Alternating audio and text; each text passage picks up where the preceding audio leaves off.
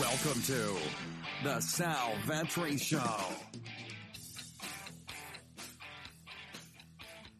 Ladies and gentlemen, boys and girls, welcome back to the podcast and the YouTube channel. Sal Vetri here, and today we are going to continue our MLB 2020 Fantasy Baseball Team previews.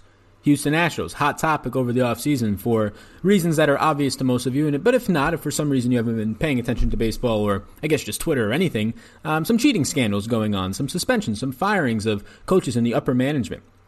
No players, though, were impacted by this. Probably made some sort of a deal for immunity, is what was um, kind of leaked out a little bit by some of the media. But what we're looking at here is to just really talk about the impact of this team from a fantasy baseball 2020 standpoint. Also, how that'll really to start the year DFS uh, darlings, I guess you can say, because this team was loaded with them last year. Obviously, lost in the last game, the last possible game of the MLB postseason last year in Game Seven losing to the Nationals after beating the Yankees on the, the infamous now Jose Altuve, do not rip off my shirt, walk off home run off of Aroldis Chapman to send his team to the World Series to face the Nationals, where again they ultimately lost in seven games, four to three. But what we're going to be doing is now just taking a look at them for this year, taking a look at their, as you can see over my shoulder if you're watching on the YouTube version, their depth chart and where they they're really going to be having their starters and at least right now updated as of today when I record this March 14th 2020 for what this team's uh, roster is going to look like. So what I want to do is just start with the rotation or start with the the lineup and, and really where they're going to be starters in the field and then we'll get to the rotation for what seems to be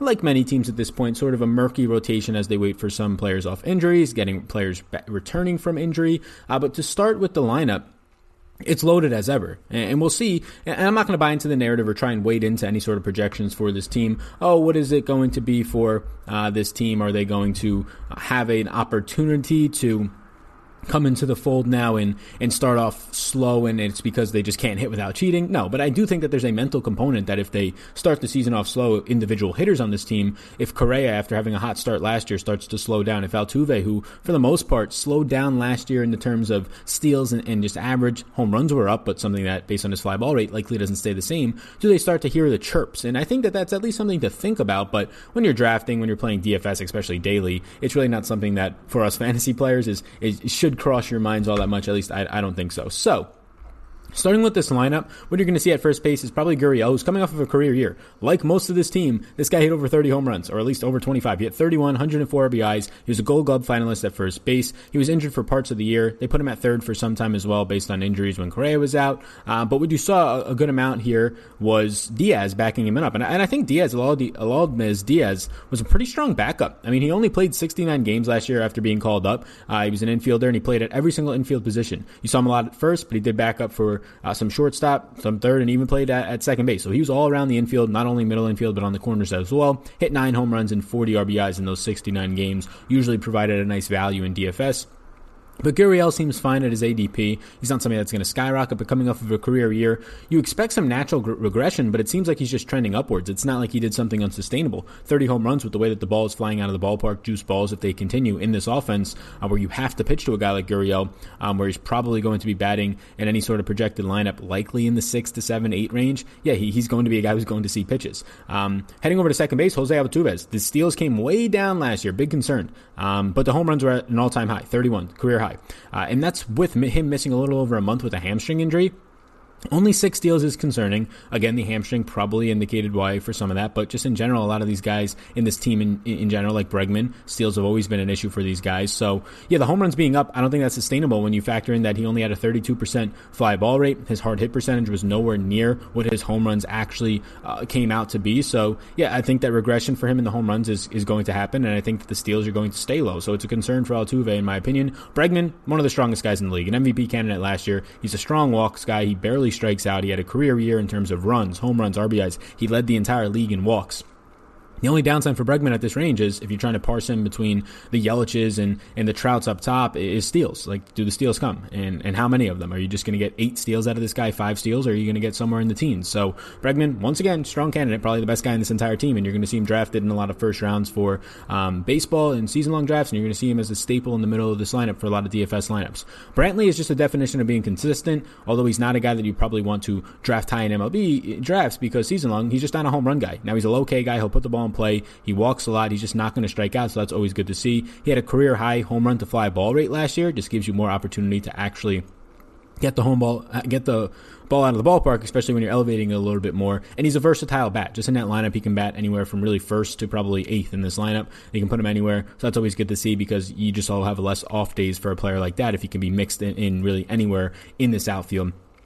Um, Alvarez, 2019 Rookie of the Year. Man, this kid was absolutely dynamite and electric. If you had him drafted, if you picked him up in season longs, it worked out fantastic. If you played him any time in DFS, it seemed like he was hitting two home runs a game. And uh, he only played 87 games and he had 78 RBIs. He had 27 home runs in half the games about half the games. Right? This, this guy was on pace for hitting over 50 home runs, like your Pete Alonso's that everybody um, obviously loves Alonso last year. Alvarez in this lineup is absolutely scary. A 313 average. The kid's unreal. Yes, I expect big things for him. I expect a full season of this guy to look absolutely dynamite, barring any injuries. When you're positioned around Correa, when you're positioned around Bregman, a guy like Brantley who gets on base and works accounts, it's going to just help you even more. We saw it last year. I think it's going to continue to happen. Um, for Correa at shortstop, he missed a ton of games last year. He missed a ton of games in 2017 and 2018. Um, or 2017 was his good year, missed a ton of games in 2017. The rest of it, 2018, only played 75 games last year. He's banged up with some bat with his back injury and some ribs. He has a high K rate.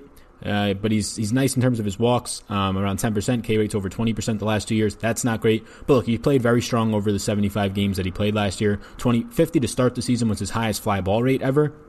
He hit 21 home runs um, in, in less than half the games. He hit 40, had 59 RBIs and batted 279. So once again, this guy was on pace for about 45 home runs, well over 110 RBIs or so. The contact was there, the fly ball rate was there. Yes, he is somebody that you should be interested in. And then you just have the rest of the guys in this lineup. Um, you have Reddick, uh, going to be filling it out for most of your lineups at this point. In right field, I imagine he'll play a lot of just nobody that stands out. Usually a very nice, um, just low end player when it comes to DFS lineups, but for season long, probably not somebody that you ever want. Um, if you're starting him at this point, it doesn't feel that great. He doesn't really walk. He doesn't strike out though, which is nice. 12% strikeout rate last year to a 6% walk rate. But when you're just looking at slugging, he does have some, like most of this lineup will, a 409 slugging percentage last year, but it's just not going to be a ton of opportunities. He played 141 games due to a ton of injuries last year. It was nice to see that he had 550 plate appearances. They batted him ninth, they batted him first, they batted him fifth. He was all over the place. 14 home runs, so he does have some pop in the bat, but he's more so a utility player with upside in the DFS formats. And then finishing out this rotation with uh, Martin Maldonado. So what you have here is a guy from Kansas City. Second, two times they traded for this guy. Um, yeah, he's going to be the starting catcher. He was a pretty solid player. If you're just talking about his his upside in terms of power, if you're looking at WOBA, if you're looking at slugging percentage, WRC plus, it's there for this guy. I mean, a 108 WRC plus, a 464 slugging percentage for a catcher, that's not bad. Only played 27 games, had six home runs for the team, uh, scored 20 runs, um, 20, 98 plate appearances. So, I mean, six home runs and 98 plate appearances for a catcher, not bad. He's always going to be batting eighth or ninth in this lineup. I'd be shocked if he ever saw the seven spot or higher, barring any injuries. Your issues is that if he's not hitting for power for you and he's not doing much in that department, you're not getting much else. 26.2, 26.5% strikeout rate, so he's just not putting the ball in play at all. If you're talking about BABIP, it's just a 212. So really a boomer bust guy when you're looking for home runs. But at this point, that's all you're looking for in a guy like Maldonado. The bench is pretty solid. We already talked about Diaz. Um, there's other guys. Uh, they they traded away Jake Marisnick. Uh, he's traded away in the outfield, so that opens up more opportunities for probably Tucker, who's going to be in more. Um, when Springer in center field, obviously top of the lineup, he dealt with inju- dealt with injuries last year. He'll be back better than ever. So yeah, this lineup is as deadly as ever. Uh, when you just look at this team in general, last year they led the league, uh, or they were number three in the league in home runs. They were number two in runs scored with 920 it's hard not to like it. Springer to finish it off had a strong 2019, but he got injured, had a weak summer, uh, but he rebounded with a strong finish. He has a strong walk rate, 44.8% hard hit rate is great, and he had 40 home run, he has 40 home run upside every single year as long as he can stay healthy. I mean, if I just sort this team last year by their plate appearances, um, not many players were able to stay healthy. I mean, you have Bregman, you have Brantley, you have Gurriel staying healthy. Springer missed a good amount of time, only 556 plate appearances, probably lost, I don't know, around 100 plate appearances due to some injuries. 20% strikeout rate's not great, but he does walk 12% of the time.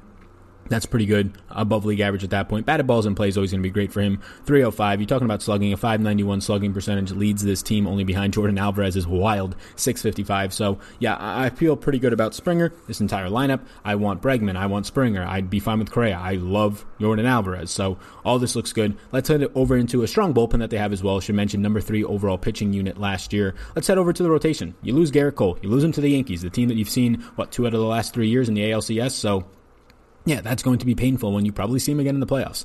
Uh, but Verlander remains there. First 300 strikeout year last year. He ended the year with a bad, bad postseason record, and it was his third straight year dealing with home run trouble. I believe he gave up 10 home runs in July alone, but he led the league in wins with two, with 21. Led the league in innings pitched with 223. He had a, I also believe his WHIP at, at point eight, .803 was the most in the league. So you saw him top tier pitcher. There's not many left in the game right now. You have Degrom up there. You have Scherzer, you have Gerrit Cole. Now with the Yankees, you have Verlander. There's not much else. So yes, top tier pitcher in all regards. Probably should be one of the first two, three, if not the top pitcher off the board in most drafts. Zack, Gank- Zack Greinke as your number two right now does not feel great compared to what you had as Verlander slash Cole as your one A, one B last year. So yeah, he's average at best. His K rate is absolutely atrocious. It's so bad, but his walks at least balances it out a little bit. He's a finesse pitcher at this point. Like he's not going to be coming out here and dominating you and trying to overpower you at this point in his career. You're just not going to get that from him this year. Um, when you just look at the innings pitched last year since he came over to the team, 62.2 innings pitched. Obviously, they got him later in the year in 10 starts. He went 8 and 1,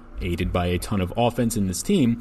Um, but yeah, the strikeout rate is not going to blow anybody away. Uh, when you look at it right now, at 21. 0% strikeout rate, but only 3.6% walks. That was by far the best on this team. So that's strong to see, but the upside for DFS purposes isn't, isn't there. The innings that you actually get out of him, I'm not too positive that I would feel secure out of getting innings out of this guy at this point. So he did pitch 62 innings in his 10 starts, but it's very average, right? Like, I don't think you're going to get Greinke going into the seventh and eighth all that time. I think he's very much a six inning pitcher. Go and get your quality starts and get some wins, but I really don't want to be owning that at this point. And then you get some interesting pieces from this team. Uh, so Lance McCullers is going to be returning from McCullers Jr. is going to be returning from a 2018 season of just Tommy John. So it'll be see what the questions are. He should be fully healthy at this point, over a year removed from that. So it'll be very interesting uh, to see what you can expect from him. But it's just a situation where I'm not positive how much you can expect uh, from him at this point. So it's a little bit uncertain to see what he'll be doing. Reports have been pretty good on his stances, but right now he seems like to be at least to start the season the number three or number four pitcher for this team. He went 10 and six in 2018 and 22 starts. Uh, what you got from him there was 9.9 Ks per nine, very strong number.